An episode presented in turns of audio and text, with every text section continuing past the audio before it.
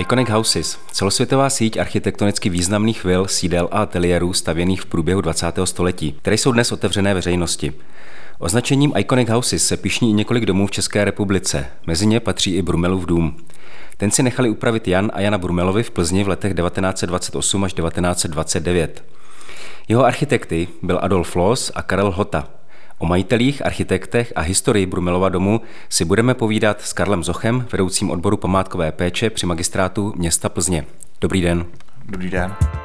Kdy jste poprvé slyšel jméno Adolf Loos? To je složitá otázka. Já si myslím, že určitě poprvé ještě v dětství, jako, jako malý kluk, v době končícího socialismu, kdy můj eh, táta jako plzeňský architekt eh, do tohoto domu chodíval, protože tady sídlil klub architektů, takže tam myslím, že to jméno Adolf Loos padlo úplně poprvé, ale tehdy jsem tomu samozřejmě nevěnoval skoro žádnou pozornost.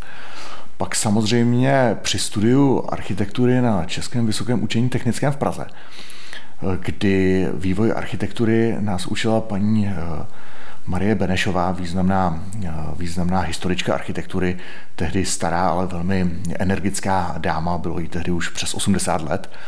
A my jsme tehdy podnikli asi třídenní cestu do Vídně a při té příležitosti jsme navštívili řadu losových realizací ve Vídni a jen tak mimochodem mi právě paní Benešová řekla, u vás v Plzni toho odlose je ještě pořád docela hodně, ale mám obavu, že to časem úplně zanikne a zmizí.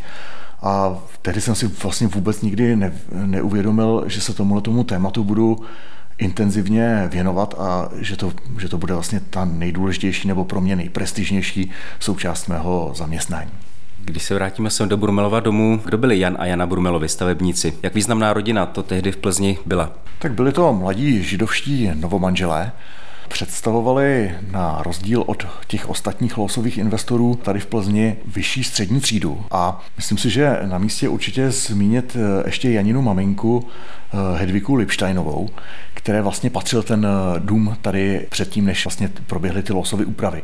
Ono to vypadá jako, že los navrhl celý dům a postavil ho i ta jeho vnější fasáda tak vypadá ale ve skutečnosti to není pravda. Byla to radikální a zásadní rekonstrukce eh, domu z konce 19. století, eh, který byl úplně obyčejný, měl fasády v duchu romantického historismu a ten patřil právě Lipštejnovým.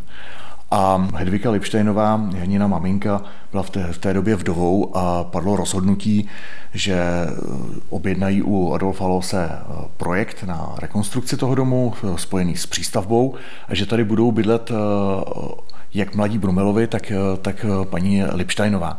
Takže myslím si, že to je jedna z hlavních zajímavostí toho, tohoto bytu a tohoto domu, že, že se jedná vlastně o dvougenerační bydlení. A Los ho navrhl eh, velmi eh, po dispoziční stránce velmi zajímavě, že ty, ty dvě části jsou to vlastně dvě bytové jednotky, které jsou variabilně spolu propojitelné.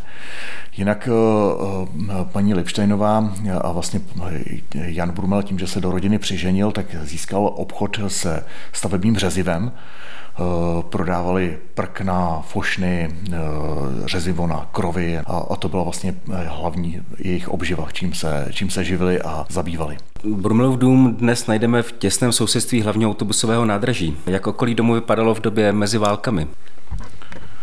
Ten současný stav je opravdu neutěšen. To autobusové nádraží není nějak komfortní. V blízkosti se nachází ještě továrna Škodovy závody, jeden z nejvýznamnějších strojírenských podniků v tehdejším Československu a to okolí toho domu tomu odpovídalo i te, v tehdejší době. Plzeňská Škodovka tehdy zaměstnávala 37 tisíc zaměstnanců. Je to opravdu gigantický podnik a v tehdejší době eh, tady naproti domu úhlopříčně v tom parku stávalo generální ředitelství. To bohužel dostalo přímý zásah v době druhé světové války, takže se nedochovalo. Tady přímo před domem bývala velká ohrada, která fungovala jako skladiště nějakého materiálu pro, pro tu tehdejší továrnu a za námi v té zadní části, kde ještě zasahuje dnešní autobusové nádraží, tak eh, tam, tam byla eh, tam bylo konzumní družstvo plzeňské Škodovky, vedla tam dokonce vlečka železniční, takže v tehdejší době, když Brumelovi vyšli na, na balkon nebo na tu terasu domu, tak mohli zažít takovou kuriozní situaci, že přes, přes tu Husovou ulici, v které ten dům, v které ten dům stojí, supila parní lokomotiva a, a zavážela některé vagóny do těch zadních skladišť. Takže to okolí toho domu bylo i v tehdejší době nevábné, podobně jako dneska. Takže Brumelovi měli k tomu místu nějaký vztah, že víme, že třeba Millerová nebo Vinternicová vila, tak to jsou vily, které mají krásný výhled do okolí. To v tomhle případě vlastně vůbec neplatí. Stávala tady eh, ten původní dům eh, Lipštejnových a eh, oni historicky přímo na ten dům navazovalo to skladiště toho řeziva, s kterým oni obchodovali, to, to znamená, že tady byla přímo propojená ta, souvislo to s tím místem podnikání. Oni, oni, oni tady jednak bydleli, ale i v přízemí měli své firmní kanceláře a přímo na dům navazovala ohrada, kde, kde měli velké sklady toho stavebního řeziva. Takže z toho důvodu tady, tady chtěli bydlet a líbilo se jim tady jsme zmínili jména Adolf Loss a Karel Lhota, architekty eh, Brumelova domu. Jaký byl vztah mezi architekty a stavebníkem? Znali se například z dřívější spolupráce? Adolf Loss v Plzni s různě dlouhými přestávkami působil už od roku 1907. Tato zakázka eh, přišla na pořad dne až eh, o 20 let později, někdy kolem roku 1927 probíhala ty první asi jednání mezi Brumelovými a Adolfem Losem a myslím si, že podstatné je to, že Los v, té, v celém tom období, kdy v Plzni působil, získal eh, tady asi 13 zakázek a eh, ti jednotliví investoři se mezi sebou velice dobře znali a tvořili takovou eh, zvláštní komunitu, která mezi sebou byla propojená buď příbuzensky, anebo předmětem podnikání. Byli to obchodní partneři, a, ale hlavně to byli velmi dobří přátelé. A tady je určitě důležité, že Jana Brumelová byla velmi dobrou kamarádkou Losovy třetí manželky Kláry Bekové, nebo Kláry Losové Losové Bekové.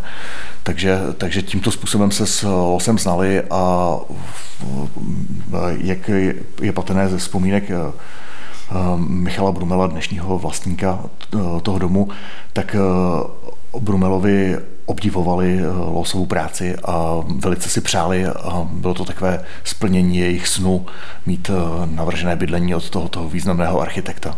Losův rukopis je vždy výrazný. Mohli Brumelovi zasahovat Losovi do jeho práce?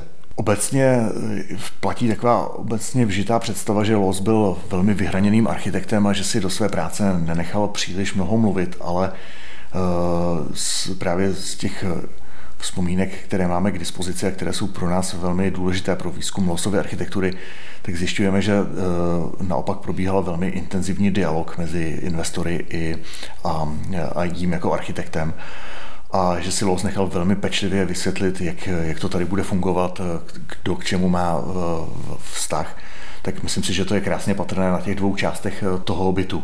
My teď sedíme v části, kterou obývala eh, Janina maminka Hedvika Lipštajnová, bylo to takový její salonek a pracovna dohromady a asi je eh, na první pohled patrné, že na rozdíl od těch ostatních místností, které jsou tady, tak je velmi odvážně eh, provedená. Tady, jsou tady kombinace výrazně takové intenzivní žluté barvy s tyrkysovým obložením stěn, s výrazně barevnou tapetou a je to takové velmi kontrastní. A ze vzpomínek právě pana Brumela víme, že Hedvika Lipštejnová byla velkou obdivovatelkou moderního umění a proto, eh, proto Los pro ní navrhl zařízení to, to, ty, té její části mnohem odvážněji, třeba než pro uh, konzervativněji smýšlející Jana a Janu. Jsou tady ale i některé kousky nábytku, které, eh, které si třeba investoři prosadili a s tím neměl ku podivu žádný zásadní problém. Málo se ví, že Adolf Loss dělal projekty i pro bratry Jana, pro Lea a Kurta. Tak je to pravda. Asi nejznámější je tento eh, dům, který nazýváme Brumelovým domem, ale ve skutečnosti Los navrhl ještě eh, částečné zařízení bytu Lea Brumela na náměstí Míru který má adresu Klatovská 140, tam navrhl jídelnu a navazující salonek. Ale pro nás je důležité to, že Los si té realizace pro Lea Brumela velmi cenil. Eh, ta byla provedena eh, poměrně levně z levného smrkového nábytku, eh, který byl lakovaný vysoce lesklým automobilovým lakem, takové temně červené barvy v kombinaci s černým olištováním. Je to velmi podobné, jako je letní jídelna v, v Vile Millerových v Praze ve Střešovicích. A Los tehdy byl s tím svým návrhem natolik spokojený, že když se konala eh, velká výstava eh, interiérového, designu a nábytku v, v, Kolíně nad Rýnem, tak tam nechal eh, do, toho, do té expozice provést její kopii a repliku. A právě v galerii Albertina se dodnes zachovaly ty výkresy jak té, jak toho, jak té jídelny Lea Brumela, tak té repliky, kterou, kterou vystavoval v Kolíně nad Rýnem. No a eh, třetím eh, bratrem eh, Brumelových byl Kurt Brumel, který bydlel v Praze a Los pro ně navrhoval jenom volně stojící nábytek, pomáhal mu se zařízením toho bytu. V Plzni najdeme další interiéry od Adolfa Lose. Dají se najít nějaké společné prvky, postupy, řekněme principy, které v nich Los opakoval? Los nebyl jen architektem, ale byl významným teoretikem architektury, byl vlastně i filozofem a on si na počátku století vytvořil nějaký filozofický rámec toho, jak by se mělo bydlet a podle toho postupoval ve svém navrhování. A ta jeho tvorba, na rozdíl od jiných architektů, neprošla žádným úplně převratným nebo zásadním, zásadním vývojem. Najdeme určité změny.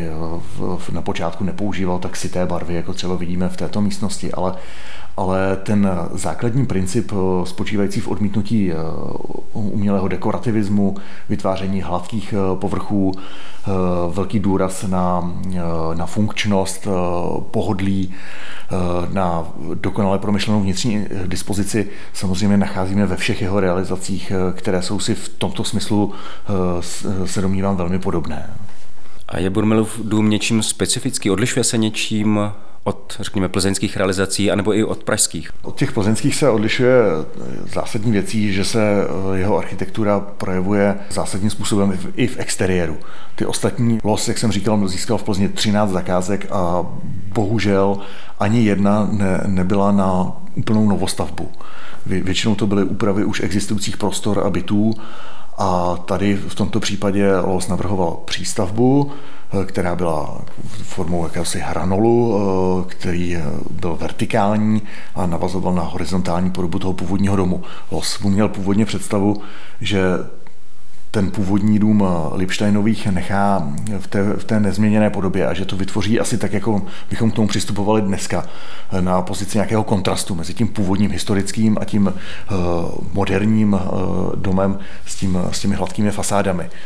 Eh, ale podobným způsobem jako kdekoliv jinde, stejně jako ve Vídni, v Praze, Los narazil eh, na stavebním úřadě. Dostal se do velkých sporů. Stavebnímu úřadu se to zdálo příliš eh, kontrastní a tlačili Los, aby to přepracoval. A měli takovou naivní představu, že Los tu hranolovou přístavbu opatří nějakou formou štukové výzdoby ale Los k tomu přistoupil úplně jinak. On naopak odstranil ty ozdoby z toho novorenesančního domu a přizpůsobil ho tomu svému eh, novému návrhu. A to, na to už samozřejmě stavební úřad nemohl namítnout nic a v této podobě potom ten dům eh, schválil a byla provedena jeho realizace. Eh, Los u toho z původního domu, který, který má šikmé střechy, vytvořil vysokou uliční atiku, která vlastně tu střechu skryla a vytváří takovou, takový dojem, že i ten původní dům má, má ploché střechy. Takže to, je, to si myslím, že je zásadní odlišnost. Pokud potom dům Brumelových porovnáme s losovou vilovou tvorbou, ať už třeba s domem Millerových eh, v Praze nebo s, nebo s tou řadou vil, které navrhoval ve Vídni, tak eh, myslím si, že toto má trochu jiné, takové komornější měřítko. Jak už jsem říkal, Brumelovi byla i taková eh, rodina vyšší střední třídy, to znamená, že nebyli tak extrémně bohatí a zámožní jako jiní losoví investoři, tak, tak proporce a měřítko toho, toho domu, ale i těch jednotlivých místností jsou takové jako skromnější, ale myslím si, že eh, o to více potom eh, vynikne ta losová eh, tvorba, která je velmi úsporná v tom, v tom zařízení a myslím si, že to, že tam na tom krásně jde ty principy jeho navrhování a postupy v jeho architektuře demonstrovat. Jaký byl osud rodiny Brumelu a Vily během a po válce? Tak bylo to extrémně dramatické. Ti Brumelovi si velice cenili toho domu a celou tu dobu v těch nejtěžších letech, jak ať už za druhé světové války nebo i v době socialismu, jim hodně záleželo na tom, aby ten dům přežil, aby, aby fungoval, i když to bylo velmi těžké. Oni jako lidé židovského původu o svůj majetek přišli, byl jim vlastně nacistickou okupační zprávou zabaven a oni to samozřejmě dopředu tušili. Bohužel se jim nepodařilo emigrovat včas do zahraničí, i když se o to pokoušeli ale eh, pro záchranu toho domu udělali jednu klíčovou věc. Oni se domluvili se svým eh, obchodním partnerem Adolfem Straubem, což byl sudecký Němec pocházejících eh, z Kašperských hor, s kterým oni podnikali a spolupracovali, nakupovali od něj to řezivo, které potom tady v Plzni prodávali. A domluvili se s ním, že on se v tom arizačním procesu přihlásí o ten dům a tímto způsobem se Brumelův dům dostal do rukou sice člena nacistické strany, ale my ze vzpomínek víme, že to eh, vůbec nic neznamená v tomto případě, že to byl poměrně dobrý člověk. Třeba pan Brumel vzpomínal i na to, že když eh, byli v koncentračním táboře Jan Jana, ale i Leo Brumel, jeho bratr, tak v, v té době Adolf Straub spolu s Valerií, manželkou Kurta Brumela, tak eh, podnikl velmi nebezpečnou cestu, kdy vezl Brumelovým do koncentračního tábora nějaké potraviny a, a podobné věci v době, kdy eh, byli zaměstnáni na, na nucených plací, eh, pracích a eh, sázeli nějaké stromy nebo lesy na Křivoklácku, tak uplatil tehdy české četníky, kteří ty vězně z toho koncentračního tábora hlídali a přivezli jim tam nějaké oblečení a potraviny a podobné věci.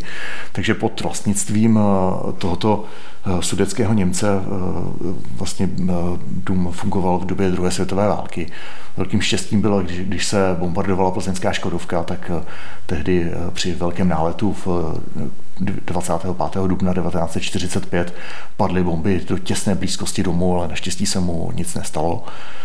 No a ten, eh, ten Adolf Straub potom v dubnu 1945 odevzal klíče toho domu Valery Brumelové, vlastně mamince dnešního, dnešního vlastníka a utekl, utekl do Německa. Potom se Brumelovi vrátili zpátky, ale v době socialismu ten dům dostali sem, musel být rozdělen na víc bytových jednotek, dostali sem další nájemce, bydleli tedy potom dost nekomfortně. Jan i Jana naštěstí eh, přežili eh, koncentrační tábory, podařilo se jim eh, vlastně se sejít zpátky, Janina maminka, ale i Leo Brumel potom v koncentračních táborech zahynuli. 50. léta byla velmi nelehká. Dalším zlomovým momentem bylo, když se v 70. letech mělo stavět to autobusové nádraží, tak tehdy byl určen dům k demolici. Další příbuzný Steven Brumel který tehdy žil v, v Belgii, tak přes své kontakty kontaktoval centrálu ICOMOS, která potom intervenovala přímo u prezidenta Husáka a dík, díky tomu se vlastně podařilo ten dům zachránit vlastně před demolicí a díky tomu dneska to autobusového nádraží ho vlastně obkličuje ze, ze tří stran. Brumelovi potom byli koncem 60. let nuceni pod nátlakem ten dům darovat státu. Pak se sem nastěhoval ten klub architektů, který částečně zajistil zachování domu, ale i v tehdejší době proběhla řada zásahů, které byly velmi diskutabilní z dnešního pohledu. No a vlastně po roce 1989 eh, se dnešní pan Brumel, to znamená synové z původních majitelů, eh, přihlásil o dům v restituci, eh, získal ho, byť s velkým odstupem, protože dům byl vlastně klubem architektů využíván k, ke kulturním účelům a existovalo tam Eh, povinnost zachovat to, ten původní účel ještě po dobu deseti let. Takže, takže potom teprve eh, nastala otázka, co s domem eh, dál.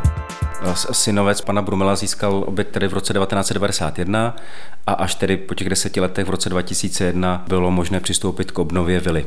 Jak v tom roce 1991 ten interiér vypadal? V jakém stavu ho vlastně pan Brumel převzal? Já považuji za velké štěstí, že Losův nábytek byl navržený s velkým důrazem na praktičnost a funkčnost. Byl, používány byly kvalitní materiály a myslím si, že to z velké části přispělo k tomu, že obrovské množství z toho původního vybavení se zachovalo. Samozřejmě v době socialismu do jeho údržby, obnov a to nejen toho vybavení, ale i domu jako takového nebyly investovány prakticky vůbec žádné finanční prostředky. To znamená, že Zachoval se v, v takovém velmi zanedbaném stavu, ale velkým štěstím bylo, že se nic zásadního neponičilo a že bylo možné vlastně uh, začít uvažovat o tom, že by se to všechno zrestaurovalo a opravilo. Dalším velkým štěstím bylo, že před tím, než než Brumelovi definitivně ten dům eh, opustili odsud, tak odvezli k sobě, k sobě na chalupu do Krkonoš veškerý volně stojící nábytek. Takže ty křesílka, židličky, eh, které tady vidíme, jsou skutečně původním historickým originálem, který se, který se podařilo zachovat a po opravě právě a zrestaurování těch prostor bylo možné potom vrátit sem, eh, sem zpátky. To v těch ostatních plzeňských losových realizacích se ten volně stojících nábytek prakticky vůbec nedochoval, ten byl rozkraden nebo úplně zničen a vlastně dochovalo se jen to, co eh, bylo pevně spojené s tou stavbou, to, co nešlo ukrást anebo odstranit. Představa té obnovy v roce 2001 eh, byla taková vrátit dům do stavu v době, řekněme, meziválečném, Brumelovi si vždycky toho domu i toho, že ho navrhoval Adolf Loss, eh, velmi cenili. A samozřejmě ta idea tady od počátku byla, ale nebylo to vůbec jednoduché, protože když Michal Brumel se svou paní získali ten dům v restituci, tak neměli žádné majetky, ne, neměli žádné peníze, které by eh, do toho domu mohli vložit. Tak tehdy se ukázalo klíčovým filozofie postupných oprav. Pan Brumel ten dům zpočátku musel komerčně pronajmout, takže v těchto prostorách eh, fungovalo komerční rádio, eh, rozhlasová stanice. Tehdy proběhly takové úpravy, že se některé ty části původního vybavení zabednily provizorně, tak aby se nepoškodili.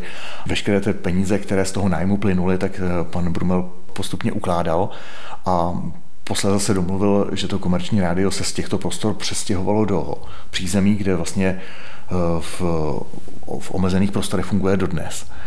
A eh, tehdy proběhla první část toho restaurování, ale samozřejmě ani na to nebyl dostatek finančních prostředků. Tak eh, tyto prostory eh, pan Brumel pronajal eh, vlastně komerční firmě, která poskytovala internetové připojení. Měli velice pečlivě zpracovanou nájemní smlouvu, že nesmí si sem šroubovat žádné obrázky, vylepovat žádné plagátky a že měli pečlivě, pečlivé instrukce, jak se k tomu prostoru mají chovat paralelně s tím probíhaly první restaurátorské práce. A ve smlouvě společnost Pillsfree, která tady sídlila, měla to, že eh, pan Brumel trvá na tom, že pokud eh, přijede nějaký významný architekt nebo, eh, nebo historik architektury, tak musí mu umožnit prohlídku těchto prostor. Tehdy také začaly první příležitostné prohlídky pro veřejnost, které se konaly vždycky dvakrát do roka. No a v momentě, kdy, kdy se naskromáždilo dostatek finančních prostředků a on se tehdy taky blížil ten rok 2015, kdy se město Plzeň stalo evropským hlavním městem kultury, tak padlo to zásadní rozhodnutí, že ta komerční firma tyto prostory opustí. Přiznejme si to, ani pro ně to nebylo úplně komfortní. Samozřejmě byly to luxusní prostory, ale neměli to tady taky v, v tomhle směru úplně komfortní a jednoduché tak eh, tehdy se pan Brumel definitivně rozhodl a pod, vlastně i pod vlivem úspěchu eh, opravené a zpřístupněné eh, Millerovy vily v Praze, tak, tak připadlo to klíčové rozhodnutí, že, že se to opraví nebo dokončí se to restaurování a opravy a že to zpřístupní ten dům jako své soukromé muzeum. Když se vrátíme k restaurování domu, v té době byla opravena už Millerova vila. Posloužily zkušenosti z té obnovy Millerovy vily nějakým způsobem tady v Brumilově domě? Si myslím, že vila Františka Millera byla velkým vzorem a pan Brumel angažoval pana profesora architekta Václava Girsu, který právě je autorem projektové dokumentace také eh, Millerovy vily a ten projekt byl vypracovaný velmi pečlivým způsobem a, a i restaurátoři, kteří eh, dříve pracovali v Millerově vile, se pak podíleli na opravách a restaurování i těchto prostor. Takže ta úzká spolupráce vlastně i s muzeem hlavního města Prahy eh, a s vlastně s jejich studijním eh, centrem Norbertov eh, probíhala velmi, velmi intenzivně a myslím si, že na tom dobrém výsledku se to velice dobře projevilo. Interiéry, respektive prvky v interiéru, tak se dochovaly jako v dobrém stavu. I přesto bylo nutné zasahovat nějakým způsobem restaurátorsky, dělat repase, znovu vyrábět chybějící prvky a podobně. Samozřejmě, že ano, ty, povrch, ty povrchové úpravy na tom byly někdy velmi bledě a musela být prováděna teda restauratorská obnova těchto věcí. Nicméně velký důraz kladený na autenticitu těch prvních prvků, tak když eh, se přemýšlelo o tom, jestli raději některou věc nahradit eh, replikou, která by byla která by vypadala jako úplně nová, tak raději jsme šli cestou eh, ponechání toho původního prvku, byť za cenu toho, že nebude působit úplně, úplně super skvěle, super moderně, ale ono to, myslím, má i své kouzlo, když eh, vlastně tady sedíme teď na těch jednotlivých eh, židlích a eh, kusech nábytku a vidíme, že mají přece jenom už něco za sebou, tak myslím si, že tady krásně vidíme to, že je léty prověřené, to, že to krásně funguje a že to je vlastně dokonale, dokonale navržené a že to mělo vlastně dlouhodobou perspektivu fungování tyhle, tyhle ty věci, které tady Los navrhl. Michal Brumel, synovec Jana a Jany Brumelových, stále že a ukazuje se, že vlastně jeho role při obnově celého domu tak byla vlastně zásadní. Jak on se dívá vlastně na to restaurování, na to zpřístupnění domu veřejnosti? Tak já si myslím, že on byl hlavním propagátorem té myšlenky. On byl tím, kdo přišel s tím nápadem, že by se ten dům měl otevřít veřejnosti k pravidelnému, k pravidelným prohlídkám. Samozřejmě eh, my jsme vždycky měli s ním domluvené, že prohlídky budou tady probíhat nějak příležitostně eh, v nějakých dnech otevřených dveří, ale v to, že by přišel s tak úžasným nápadem, jsme ani nedoufali. A krásně si myslím, pokračuje v té tradici rodiny Brumelových, eh, stejně jako jeho předkové si velice váží toho, toho, toho prostoru a, a on tady prožil dětství, potom se svou maminkou se sem po válce přestěhovali za první republiky, ví i ze vzpomínek, jak to tady fungovalo, probíhalo a díky tomu máme vlastně unikátní možnost zjistit eh, i u věcí, které se nedochovaly, třeba jak, jak vypadaly, jaké měly, jakou měly barevnost, eh, to, jakým způsobem ten dům fungoval eh, po provozní stránce, jak, jak, to, jak, to, jak to tady bylo vlastně zařízené, jak, jak, jak, jak celá rodina žila. A to si myslím, že má pro nás obrovskou eh, cenu, které jednak, eh, jednak tu eh, z té, z, té, z té hmotné podstaty, to znamená to, co jak vypadalo, jak, jak, jak, jak bylo zařízeno a, a podobně, ale samozřejmě i ten, vlastně ta památková hodnota je i v té nehmotné podstatě, protože když víme, jak, jak jak to se navrhnul, jak to mínil a jak to ve skutečnosti fungovalo, tak, eh, tak ta, ta historie toho domu samozřejmě se podílí na té památkové hodnotě toho domu jako takového. Plánujete Brumelovy vzpomínky vydat, nebo pod, máte je podchycené? Ono je to někdy těžké, eh, protože když položím panu Brumelovi nějakou přímou otázku, tak, eh, tak eh, zjišťuju, že to takhle nefunguje. Ideálně když se rozpovídá pan Brumel sám od sebe, tak samozřejmě potom vždycky si dělám nějaké poznámky a samozřejmě stálo by to, stálo by to za to. Ten dům je natolik hodnotný, že by si zasloužil úplně samostatnou monografii. Dochovaly se původní historie historické plány toho domu, máme fotografie z jeho, z jeho výstavby a když by bylo trochu času a určitě se do toho někdy pustíme, tak obohatit to i o, té, o ty autentické vzpomínky pana Brumela, tak uh, myslím si, že by to bylo úplně nádherné vydat knihu přímo o tomto domě a o jeho zajímavé historii. Vy teď připravujete ale jinou knihu, která se týká Adolfa Lose tuto chvíli spolupracuji s mými kolegy z Muzea města Brna, s Jindřichem Chatrným, Dagmar, Dagmar Černouškovou a e, Janou Kořínkovou e, na vydání vzpomínek e, plzeňského zaměstnance firmy Miller a Kapsa Bořivoje Kriegerbecka. Eh, ten, eh, ten v tehdejší době, kdy tady Los působil, eh, byl panem Františkem Millerem Losovi přidělen jako jeho spolupracovník a jednak jak fungoval v roli jakéhosi kresliče a rozkreslovače losových návrhů, ale plno věcí i pro Lose v Plzni zařizoval. A pro nás je důležité, že Bořivoj Krigerbeck si v tehdejší době vedl velmi pečlivý deník, do kterého si ty vzpomínky na Adolfa Lose pečlivě zaznamenal zaznamenával. A, takže se jedná o vzpomínky autentické z tehdejší doby, nikoliv, nikoliv reprodukované zpětně potom po řadě let, jak, to, jak k tomu dochází potom v jiných případech. Takže je to velmi autentický pohled člověka, který Lose Eh, pravidelně výdal eh, a, a jak ho vlastně v tehdejší době, v tehdejší době znal a viděl. A já bych to rozdělil na, na dvě části. Jednak se ty vzpomínky, eh, Kriegerbeckovy vzpomínky týkají těch jednotlivých realizací, které probíhaly ať už tady v Plzni nebo v Praze, pro nás je nádherné, že ty původní černobílé fotografie, e, zejména těch nedochovaných e, losových realizacích, jsme schopni tímto způsobem obarvit, protože Kriegerbeck pečlivě popisuje ty, ty jednotlivé součásti vybavení, jakou měly barvu, z jakého byly materiálu a Eh, když se dneska díváme na ty původní historické fotografie, které jsou samozřejmě černobílé, tak můžeme eh, tímto způsobem zjistit, jak vlastně ten prostor eh, působil barevně, protože barvy v tom losově pojetí jsou velmi, velmi důležité. No a pak, je, pak jsou vzpomínky na Lose jako člověka, jak, jaký byl, jak, jakým způsobem jednal, jak jednal s těmi klienty, s, s ostatními lidmi v, v Plzni. A e, to si myslím, že bude velice bavit i ostatní lidi, kteří se třeba až tak třeba o tu architekturu jako takovou e, nezajímají, ale e, přispěje to vlastně k povědomí o tom, jak vlastně i Plzeň a, a, a Los v ní fungoval.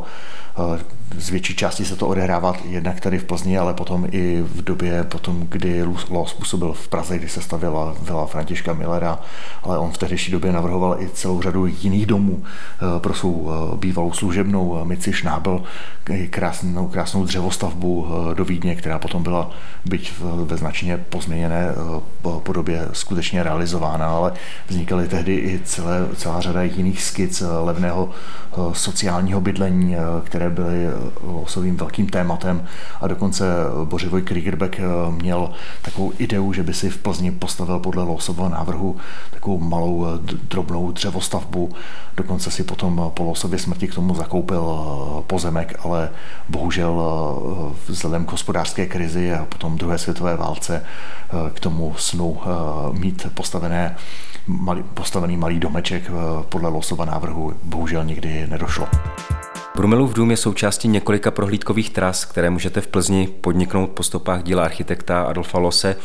Zvýšil se po zpřístupnění zájem i zahraničních odborníků, naštěvují dům více i třeba zahraniční turisté nebo studenti. Enormní nárůst, nárůst je ze strany laické veřejnosti a, a to považuji za velmi přínosné, protože losová architektura je velmi kultivovaná a já cítím v takové propojení v losově navrhování s tím historickým, ale eh, losová architektura byla natolik progresivní, že je jakýsi pojícím prvkem s moderní architekturou. A ona ta dělící rovina mezi tím, co je staré a co je nové, je taková velmi, eh, velmi těžko určitelná.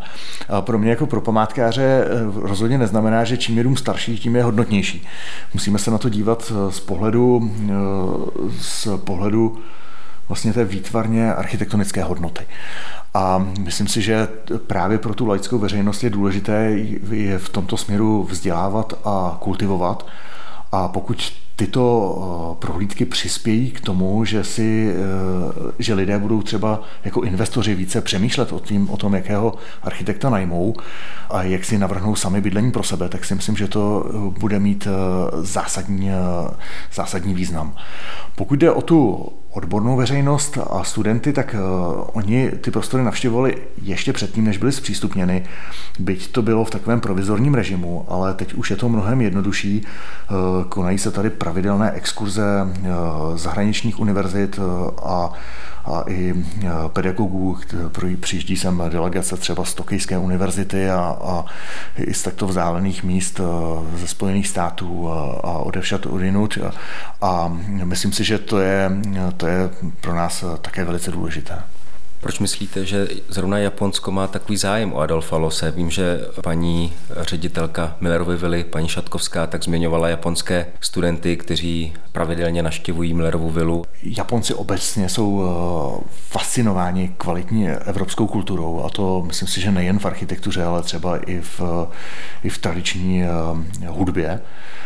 A já tady vidím i určitý pojící prvek mezi tradiční japonskou architekturou, těmi posuvními stěnami a určitě určitá forma inspirace v Losově architektuře tou japonskou tradiční architekturou, tak tam je.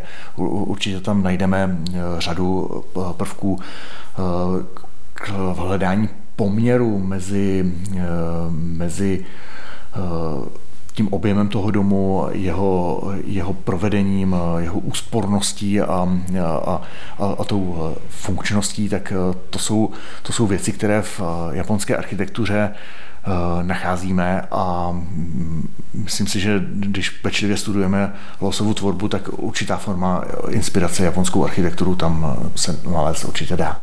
Brumelův dům je součástí mezinárodní sítě Iconic Houses. Co pro vás zahraniční spolupráce znamená? Já si myslím, že to má význam úplně zásadní.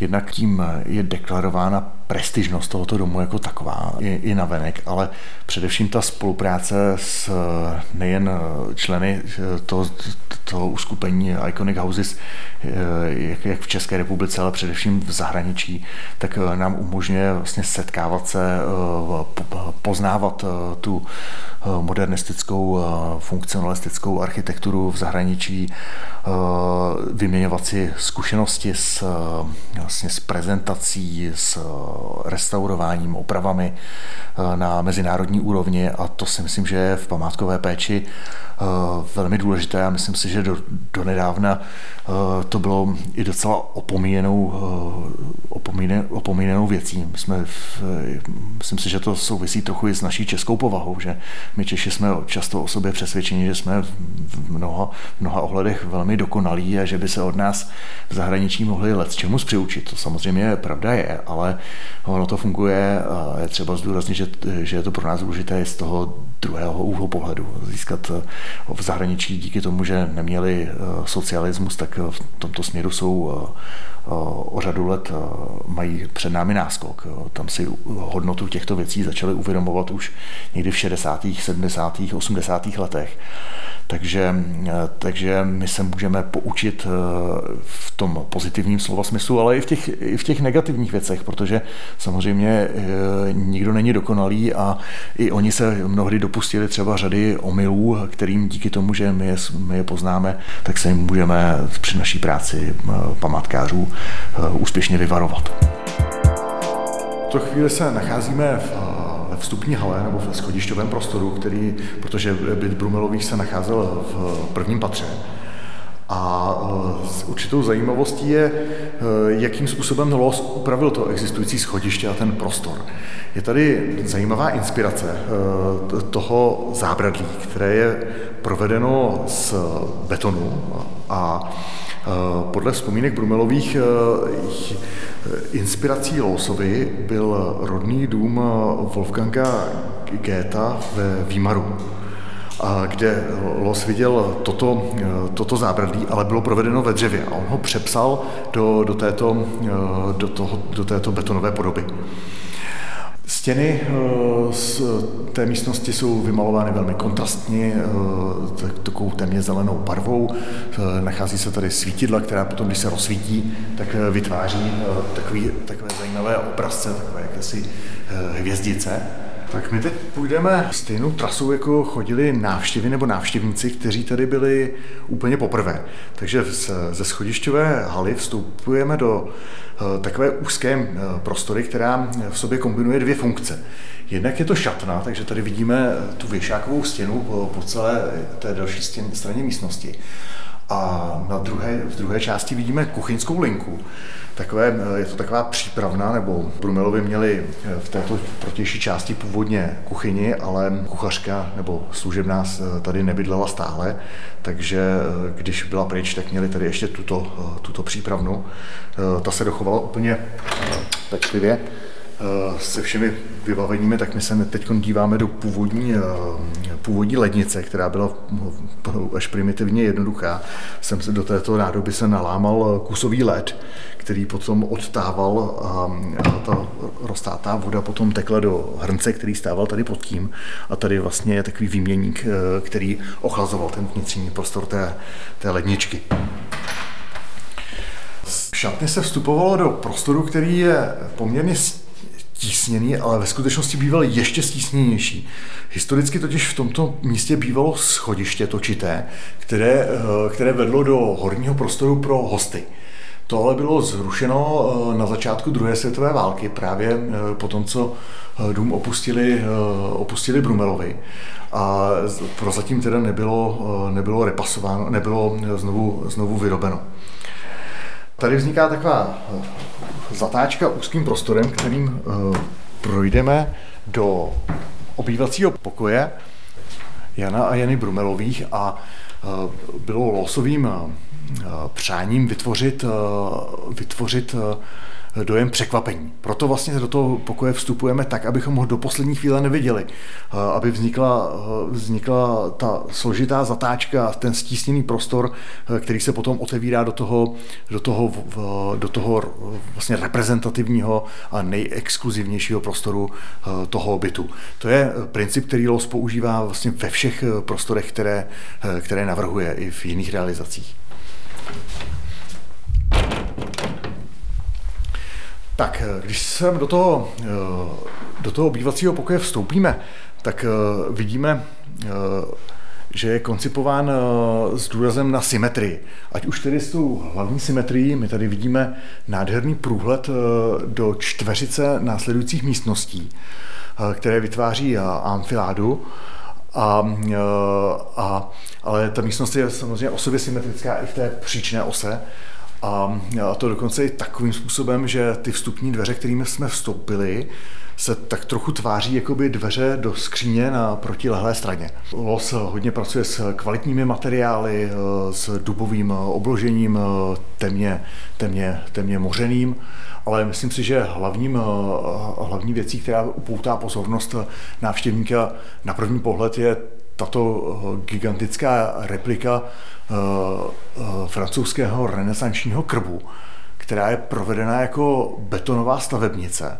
To znamená, že, že to není eh, z kamene, jak by se mohlo na první pohled zdát, ale, ale jsou to betonové, betonové odlitky, které, které vyrobila vídeňská firma Friedrich Otto Schmidt, s kterou Los velmi úzce spolupracoval a, a mladí Brumelovi si tuto věc zřejmě prosadili. My známe, my víme s jistotou, že tyto krby byly vyrobeny tři, z toho přímo jeden byl instalován jako ukázkový právě v, v tom sídle firmy Friedrich Otto Schmidt. Uh, takže je vidět, že mnoho jich neprodali, jak uh, zřejmě měli větší před, představu větší úspěšnosti, ale on ten krb je obrovsky předimenzovaný do, do, té, do té místnosti. On, on je v měřítku jedna ku jedné, ale do té eh, palácové eh, dispozice eh, toho, toho renesančního sídla, kde, kde by plocha té místnosti měla být řádově desetinásobná tak, eh, takže ten vytváří obrovskou eh, dominantu. Bavili jsme se o tom eh, nevlídném okolí, okolí Brumelova domu a Los tedy pracuje s tím prostorem tak, že strhává pozornost tím krbem těch návštěvníků toho, toho domu tak, aby se odvracela směrem do jeho nitra, do, do centra. Takže primárně se eh, obyvatel nebo návštěvník nemá eh, dívat z oken, ale dívat směrem k tomu, k tomu krbu. Konec konců i ta velká dlouhá pohovka je otočena zády eh, k, k oknu, takže je na tom krásně patrné, že návštěvníci se opravdu nemají kochat výhledem z oken, ale, ale věnovat se tomu prostoru, k tomu, jak je důkladně losem navržený. No vidíme tady různé původní historické kusy nábytku, které jsou, eh, které jsou skutečně eh, historickými originály. Asi tím nejdůležitějším je křeslo Kníšvimr. Eh, je to, je to křeslo, které je, los, které je pro losovou tvorbu asi nejcharakterističtější. Mnoho lidí se domnívá, že los to úplně celé vymyslel, ve skutečnosti tomu není úplně pravda.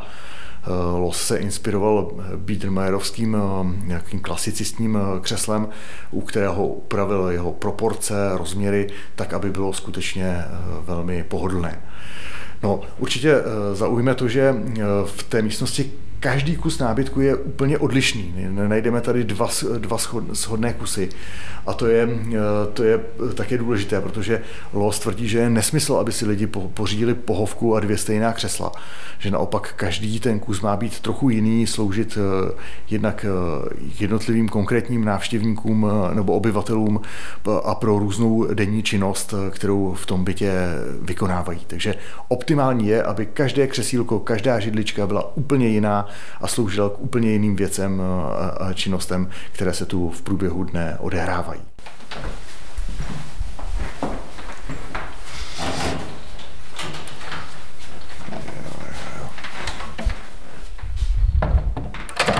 Teď se nacházíme v ložnici eh, Jana a Jany Brumelových. Je to ložnice velmi charakteristická pro Adolfa Lose. V podobném stylu a duchu navrhovaly i ostatní ložnice.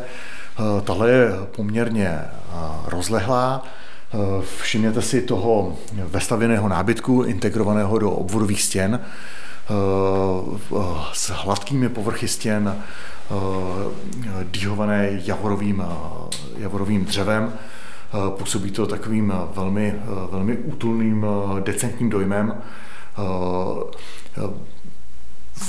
Pro Lose byla charakteristická, kromě odmítání dekorativismu, výškové členění prostor. On přichází s tím takzvaným roundplánem, to znamená, že od funkce místnosti a, a, a její půdorysné plochy se odvíjí její výška a Lost tvrdí, že za optimálních podmínek by každá místnost v domě měla být jinak vysoká a vytváří strašně složitý kom, uh, prostorově komplikovaný labirint, uh, který svědčí vlastně o Losově uh, prostorové představivosti a vlastně dokonalém prostorovém navrhování. Ale princip Raumplánu v Plzni, protože Eh, protože LOS navrhuje eh, už adaptaci existujících prostor, příliš nenajdeme, ale najdeme určité náznaky, takže tady vidíme, že nad části půdorysu té místnosti je, je snížený, eh, snížený strop a vlastně dělí nám to tu, tu ložnici na část tu spací s, s, s postelí a tou toaletkou na líčení a na tu část té garderoby, kde jsou ty, ty jednotlivé šatní skříně skříně máme původní, dokonce se eh, zachovaly i některé eh, části oblečení, které tady, tady vidíme, nějaké kožichy dva a eh, důraz na praktičnost s těmi jednotlivými zásuvkami, kam všechny součásti oblečení můžeme krásně tady vidíme kabelku pečlivě umístit. Tak eh, jsou tady nádherné detaily, když se podíváme třeba tady na tu toaletku, takže eh, všimněme si, jakým způsobem jsou zakončeny ty nohy, na kterých eh, stojí. Jsou tam takové zakulacené náběhy, a to z toho důvodu, že jednou za čas bylo nutné kvůli odvzdušnění radiátoru topení eh, celou tu toaletku odsunout, tak aby nám krásně klouzela a popojížděla, já to tedy dělat nebudu, eh, po tom koberci, tak eh, a, a nedrhla a, a třeba nám ten koberec nepoškodila, tak, tak je vidět, že opravdu los myslel na, na každý detail. Vidíme tady za sklem eh, některé obrázky, které, eh, které malovala sestřenice eh, pana Brumela, vlastně malířka Edita Hiršová, která žila v Paříži, bohužel, bohužel nepřežila holokaust. Jsou tady různé zajímavé ilustrace tamhle do nějakých britských novin, kdy ilustrovala příběhy o, o Pejskovi a jeho skotském teriérovi, který, který zažíval různá dobrodružství. A potom ještě v dalších místnostech uvidíme její obrazy, které se, které se zachovaly. Velice důležitá je vlastně ta dispoziční vazba na ložnice a navazující, navazující koupelny. Takže za těmito dveřmi, když to není úplně patrné, je, je koupelna. Ještě než tam půjdeme, tak si ukážeme ještě další zajímavost. Eh, vidíme dveře, na kterých je obrovské zrcadlo a po jeho stranách eh, vidíme další dvě zrcadla. Eh, vypadají opět jako dveře, ale ve skutečnosti se nejedná o dveřní otvory, ale můžeme si je takto odepnout a vlastně vytvořit si pro dámu na prohlížení se a strojení, vlastně takový kout s trojicí zrcadel, které když si na sebe nasměrujeme, tak se vidíme krásně ze, ze všech stran.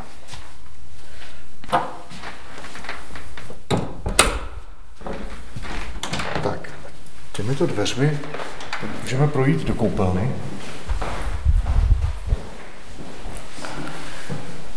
Tak koupelna byla poměrně prostorná, eh, zachovala se prakticky eh, v původním stavu, eh, a to včetně původní vany. Bohužel ta sprchová baterie není původní, to je replika, ale ta jednotlivá madla, i ty držáky na, na tu sprchu, ta skleněná polička, ta jednotlivá svítidla jsou skutečně původním originálem. Dokonce i ta skřínka, která tady visí na stěně.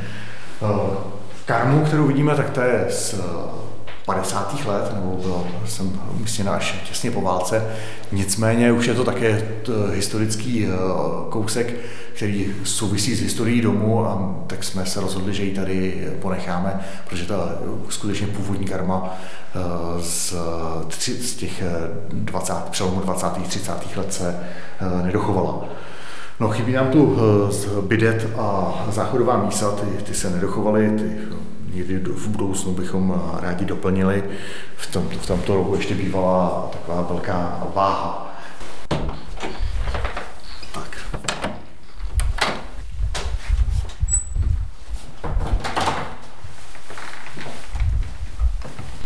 Potom, co jsme si prohlédli obývací pokoj, eh, přecíň a ložnici do prostoru, který, je, který propojuje obě dvě části toho bytu. Eh, uváděli jsme, že eh, byt obývala obývali mladí novomanželé Jan a Jana Brumelovi a v druhé části bytu bydlela Janina maminka, vdova paní Hedvika Lipštajnová. A toto je část, která vlastně propojuje nebo spojuje obě dvě ty bytové sekce. Eh, to společná jídelna. Ta jídelna je zajímavá hned z několika eh, důvodů. Předně eh, původně, podle Losova původního návrhu měla vypadat trochu jinak. Měla být obložena zeleným mramorem Cipollino. To je takový výrazně zelený mramor s takovým bílým žilkováním. A v Paralelně s eh, Brumelovým domem byla stavěna vila Františka Millera v Praze ve Střešovicích a na poslední chvíli, eh, když eh, tento materiál, tento deskový obklad, který jsem byl, který jsem byl původně určený, tak se přišlo na to, že ho pro jistotu dodavatel dodal větší množství. A Los tehdy učinil důležité, důležité rozhodnutí a rozhodl se, že ten mramor Cipollino instaluje v, v obývacím pokoji a výdelně eh, právě eh, v Vile Františka Millera v Praze. A tady eh, do této jídelny namísto toho nechal udělat obložení týhované s dřevem z kanadského topolu. Já si myslím, že to rozhodně té místnosti nějak neublížilo, možná spíše naopak, protože ona ještě v kombinaci s těmi hedvábnými závěsy žluté barvy vytváří velmi zajímavou atmosféru. A navíc podle vzpomínek pana Brumela je na tom důležité i to, že Brumelovi vlastně byli obchodníci se dřevem a ta reprezentativní jídelna s tím lépe korespondovala v, tom, v této podobě, než kdyby byl proveden ten obklad mramorový. Mluvil jsem o té anfiládě, která vlastně probíhá celým, celým tím eh, bytem eh, dohromady, tak, eh, a která má určitě vzor v, v, ve šlechtických sídlech v barokní architektuře. Ale musíme si uvědomit, že Los byl vynikajícím architektem zejména v, v té tvorbě té vnitřní dispozice. A jestliže ta amfiláda barokní má kromě toho exkluzivního pohledu velkou výhodu, tak má i jednu nevýhodu a to je to, že konály se v nějakém mezilehlém prostoru nějaké společenské setkání, tak eh, chceli třeba někdo z dalších obyvatel eh, toho bytu nebo, nebo sídla projít, tak, eh, tak je tím automaticky vyrušuje. Ale Los to dokázal vymyslet tak, že ty jednotlivé prostory mají všechny boční východ ještě na, na, do té schodišťové haly, kterým vlastně každá místnost mezilehlá lze obejít kolem dokola. To znamená, že tato hlavní nevýhoda tohoto exkluzivního řešení je tím definitivně odstraněna a ten důraz na ten uživatelský komfort je z toho krásně patrný. Podobně jako v, sousední, v sousedním obývacím pokoji, nebo jak tehdy oni říkali salonu, tak i tady v jídelně najdeme, najdeme nějaký ústřední motiv na protilehlé stěně naproti oknům. Mluvil jsem o tom, že návštěvníci se měli a obyvatelé se měli dívat především směrem do nitra té, té dispozice. Tak Los toto, tento obraz, tuto velkou nástěnou malbu, jejímž autorem byl vídeňský malý malíř Robert Eigner, tak vidíme tady řeku eh, z nějaké gondoly, které na ní plují z, z gondoliéry, eh, nábřeží, eh, nějaké stromy, palma dokonce, tak podle Losova, Losovy představy se jedná o takové iluzorní okno, vlastně okno do takové fiktivní krajiny a myslím si, že to je velice povedené. Dokonce na některých historických fotografiích vidíme i garniš se závěsem jsem a že to okno bylo možné tehdy jako zatáhnout a rozhrnout a, a podívat se z toho, z toho, z toho fiktivního, fiktivního okna. No, uh, středobodem je stůl, který je, je, je jednou z mála nepůvodních věcí, ten je vyrobený jako replika. Naopak uh, lustr, uh, který je, nad ním visí, je původním originálem. Ten lustr je typu šnékésl, to znamená kotel, kotlík na, na sníh. Na, je to, Los se inspiroval kuchyňskou nádobou na, na šlehání, na, vlastně na šlehání. Občas to je někde vidět i na různých trzích, eh, tak eh, ta nádoba pak má ještě jednotlivé ucha po stranách, ale ty samozřejmě los, eh, los neosadil. Je na tom krásně patrné, že los se při svém architektonickém navrhování inspiroval i řadou úplně běžných předmětů, které ho obklopovaly. No, Parketová podlaha na trámovém stropě je celoplošně pokrytá temně zeleným kobercem. Ten koresponduje i s tou eh, židlí k tomu jídelnímu stolu, která se zachovala pouze bohužel jedna jediná, je, potažená eh, eh, koženým čalouněním temně zelené barvy, na kterém vynikají ty čalounické hřeby, které tvoří, jak Olos říkal, jakési úplně korálkové jako náhrdelníky nebo něco podobného. Ta jídelna je opět eh, rozdělená na dvě části, na tu větší jídelní a těmito fiktivními sloupy, které, které eh, nemají nosnou podobu, když do ní zaklepu, tak zjistíme, že, že jsou duté, ale po stránce tvorby té dispozice jsou velmi důležité. Oni oddělují tu jídelní část od té přípravní, eh, při, přípravny s příborníky po obou dvou stranách, na kterých vidíme další losův charakteristický prvek a to je takzvaný skrytý ornament. Když se lose ptali, co znamená když odmítá dekorativismus, co vlastně toto znamená, tak Loos říká, to není žádný ornament, to je, to je skrytý ornament, protože když se na to dívám průčelně, tak vlastně nic pořádně nevidím, ale když se na, na to, uh, uh, ono je to složené z jakýchsi čtverců, které jsou drážkovány uh, střídavě vertikálně a střídavě horizontálně. A když se, pod, uh, když se na, ten, na tu zásuvku toho příborníku podívám pod ostřejším úhlem, tak, uh, tak vynikají vlastně vlastně při tom bočním pohledu ty, to, to drážkování. Když se na to dívám průčelně, tak eh, naopak eh, téměř zaniká. Takže to, tím vzniká velmi zajímavý efekt a Los eh, tento, tento prvek používá v řadě, v řadě interiérů, které navrhuje a nejen tady v Plzni, ale i ve Vídni, Paříži a, a dalších. Eh, pro lose je velmi důležitá, eh, důležitá jsou zrcadla. Eh, lose se velmi pracuje s přírodním umělým světlem a to zrcadlení, které opticky rozšiřuje ty, ty prostory, je pro něj, pro něj velmi důležité. Přispívá to k lepšímu prosvětlení, ale i, i k dojmu prostornosti té, té místnosti. Tady na těch pilastrech vidíme nástěné svítidla vyrobené z jablonecké, jablonecké bižuterie, z broušených sklíček. Původně na těch některých fotografiích ještě po dokončení byla zachycena jako látková. Zřejmě později teprve byla doplněna nebo nějakou dobu trvala jejich, jejich výroba. Trochu to koresponduje i s, s velmi zajímavým lustrem, který, který jsme viděli v ložnici, který potom, když se v noci nebo večer rozsvítí, tak vytváří velmi zajímavý efekt Eh, odlesků eh, těch jednotlivých eh, součástí. A to vlastně to samé dělají i tyto lustry. Ty potom vrhají různá, různé rozptýlené stíny, které tvoří takový úplný potah stropu toho tím, tím zajímavým vrženým ornamentem do, do toho prostoru. Takže los na jednu stranu ornament odmítá, ale na rozdíl třeba od funkcionalistů ho nahrazuje. A nahrazuje ho dvěma různými způsoby způsoby. Jedním z nich je kombinace eh, zajímavých materiálů, které jsou dekorativní sami o sobě. To je, to je jeden přístup, ten vidíme třeba tady v této jídelně. A druhým, eh, druhou možností je kombinace hladkých eh, stěn a povrchů lakovaných krycí barvou, které jsou velmi kontrastní a velmi zajímavé. A to, a to uvidíme právě v navazujícím pokoji, do kterého se půjdeme nyní podívat. Teď jsme přešli eh, z té jídelny, která byla vlastně takovým tím pojícím prvkem těch dvou částí toho bytu, do prostor, které obývala Janina maminka Hedvika Lipštajnová.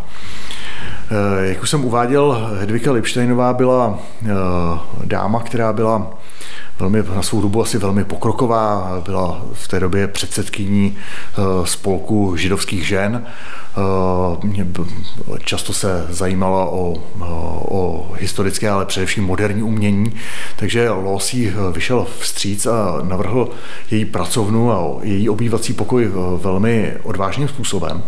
Tak eh, vidíme tady vlastně nábytek, který je provedený z, ze měkkého smrkového dřeva, který je lakovaný eh, matným krycím lakem v kombinaci žluté barvy a na, na tom nábytku, to znamená stolech, eh, poličkách, skřínkách eh, v kombinaci s dřevěným obkladem stěn takové modro-tyrkysové eh, barvy. Nad tím ještě následuje pás takové výrazné mnohobarevné tapety, která velmi pečlivě ladí, ladí s, tímto, s tímto barevným řešením a uspořádáním. Ta místnost je rozdělená na takové různé, různé funkční kouty ještě. Takže tady má, vidíme sedací kout s rohovou pohovkou, eh, šestiúhelníkovým čajovým stolkem, eh, která je eh, rámovaná takovou zvláštností s takovým krbem z režného zdiva. Ten krb dnes bohužel už není funkční, ale fungoval tak, že je, byl, fungoval na plynové hořáky, které rozhavovaly tady ty na strumě navlečené eh, kameny, které se úplně rozpálily do, do červena a tady nad tím je odtah, který potom eh, byl svedený do komína. Takže, eh, takže obyt, hlavní obytná místnost paní Lipštajnové byla vybavena vlastně takovým tímto zvláštním krbem. Uh, druhou částí na protilehlé straně místnosti je taková pracovní, kde je její pracovní stůl s, s křesílkem, s takovou knihovničkou a e, vidíme tady i další pohovku. Víme dobře, že Adolf Loss zbožňoval cestování vlakem a e, domníváme se, že se inspiroval i při svém navrhování právě tou úsporností řešení železničních vagónových kupé. Tak myslím, že to je krásně patrné. Ta pohovka svým rozměrem, proporcemi, hloubkou toho sedáku, vzpřímeností toho, toho opěradla eh, velmi, velmi připomíná právě eh, sezení v kvalitně provedeném a navrženém kupé eh, železničního vagónu. Přímo na, na tuto místnost pak navazuje další, která je kombinací ložnice a takového malého salonku. Eh, obvodové stěny jsou, eh, jsou dýhovány eh, javorovým dřevem, které, je, které vlastně tvoří vestavěné skříně do, do obvodových stěn Když ty dveře zavřu, tak zjistíme, že vlastně nám tady vzniká celý vlastně pás po obvodu eh, místnosti. Eh, hlavní dominantou je taková pohovka, která je ve skutečnosti také rozkládací postelí, na které paní eh, Lipštejnová v noci přespávala. Kdybychom si to vyzkoušeli, zjistíme, že to je strašně jednoduché. Zvládli bychom to rozložit asi za 10 vteřin. Znamená to vzít tuto trojici spodních polštářů, schodit je rovnou na podlahu a tuto, tuto horní část přehrnout přes to a hned eh, nám tím vzniká eh, krásně pohodlné eh, dvoulůžko. Je tady kromě těch vestavěných skříní různých různých integrovaných skříněk do obvodových nebo do, do model té, té, té pohovky. Najdeme tady třeba i skrytou skřínku, která, která je asi není zamčená, ale kdybych, kdybychom ji odemkli, tak vlastně je tam tajná, tajná skrýž. Eh, a eh, v té protilehlé stěně proti oknu je dvojice skrytých průchodů. Jeden, ten vlevo, tak tudy se dalo projít do tehdejší kuchyně, Eh, a ten vpravo potom na něj navazovala samostatná koupelna eh, s zvanou eh, umyvadlem a záchodem, která vlastně sloužila pro, právě pro potřeby paní Lipštajnové. Mluvili jsme i o tom, do jaké míry měli eh, investoři možnost ovlivnit, eh, ovlivnit eh, vlastně vybavení toho, toho prostoru. Tak tady vidíme velmi kuriozní věc. Vidíme tady dvojici židli, židlí, které vyráběla tehdy malosériově firma Tonet, které ve skutečnosti nejsou návrhem Adolfa Lose, ačkoliv Los tehdy s firmou Tonet velmi úzce spolupracoval, ale jsou designem Josefa Hoffmana, Losova zná známého současníka, také velmi významného architekta, ale důležité pro nás je to, že eh, Loss a Hoffman byli zapřísáhlí nepřátelé a eh, rozhodně eh, by Loss sám o sobě nikdy takový, takovýto výrobek jsem neumístil a bylo to jednoznačně na přání právě paní Herviky Lipštejnové, které se tyto, tyto židle líbily. Jinak pro Lose je důležitý výškově nastavený nastavitelný lustr, který, který jde spouštět, eh, spouštět nahoru a dolů. Zajímavý je i ten ubrus, eh, který je tady na tom, eh, na tom čelovém stolku, který malovala právě sestřenice pana Brumela, pařížská malířka Edita Hiršová. Takže, eh, takže tady vlastně končíme eh, prohlídku, eh, prohlídku po tomto vlastně unikátním interiéru bytu, který, který je vlastně dvougenerační a sloužil jak pro Janinu maminku Hedvigu Lipštejnovou, tak pro mladé manžele Jana a Janu Brumelovi. Možná se nabízí otázka, nikde jsme neviděli dětský pokoj. Na to je odpověď jednoduchá. Brumelovi neměli děti a ani je mít nemohli, věděli o tom, tudíž vlastně při tom návrhu s, vlastně s dětským pokojem nikdy počítáno nebylo. Paradoxně po druhé světové válce, kdy se Jan, Jana vrátili z koncentračního tábora a do, do toho bytu se nastěhovala ještě eh, manželka Janova bratra Kurta, se svým synem a ještě nuceně eh, další rodina do toho tak tehdy bytu označeného za nad, nadrozměrného, tak eh, ve finále tady bylo vlastně plný byt dětí, s čím se původně nepočítalo. Děkuji moc za váš čas a přeji Bromelovou domu hodně štěstí. Já také děkuji za návštěvu.